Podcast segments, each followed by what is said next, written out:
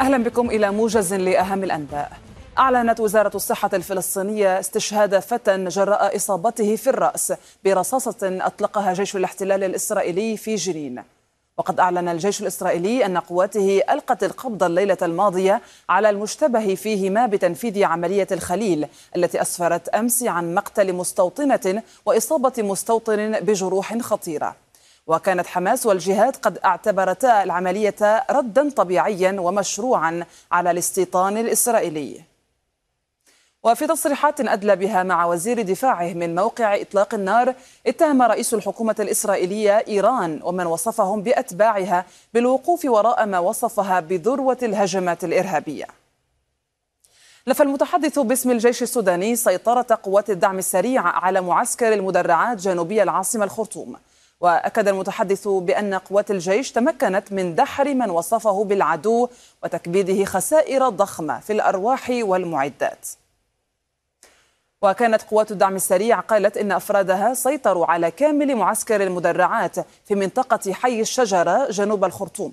وبثت قوات الدعم السريع مقاطع فيديو قالت إنها لأفرادها وهم يتجولون داخل المعسكر.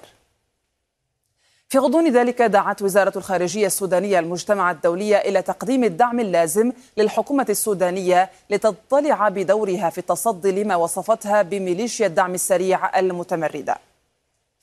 قال حاكم مقاطعة موسكو إن منظومات الدفاع الجوي اعترضت مسيرتين في أجواء المقاطعة دون تسجيل أي إصابات أو أضرار. ونقلت رويترز عن وكالة تاس أن جميع مطارات العاصمة موسكو أغلقت اليوم الثلاثاء أمام الرحلات الجوية القادمة والمغادرة قبل أن تعيد رفع الحظر على استخدامها. كشف الرئيس الأوكراني فولوديمير زيلنسكي عن تلقيه عرضا من اليونان لتدريب طيارين أوكرانيين على مقاتلات إف ستة عشر الأمريكية. ووصف زيلنسكي العرض بالخطوة المهمة للتحالف الجوي. وتقول موسكو إن الخطوة ستصعد الحرب. رفضت مجموعة دول غرب أفريقيا إكواس خطة الفترة الانتقالية التي اقترحها قائد الانقلاب لمدة ثلاث سنوات. وجاء موقف إكواس بعد مغادرة وفد المجموعة نيامي حيث عقد لقاءات وصفها بالمهمة شملت الرئيس المحتجز محمد بازوم وقائد الانقلاب عبد الرحمن تياني. في الأثناء قالت وزيرة الخارجية الألمانية إن الانقلاب في النيجر يهدد أمن منطقة الساحل وأثر على خطة سحب القوات الأوروبية من المنطقة.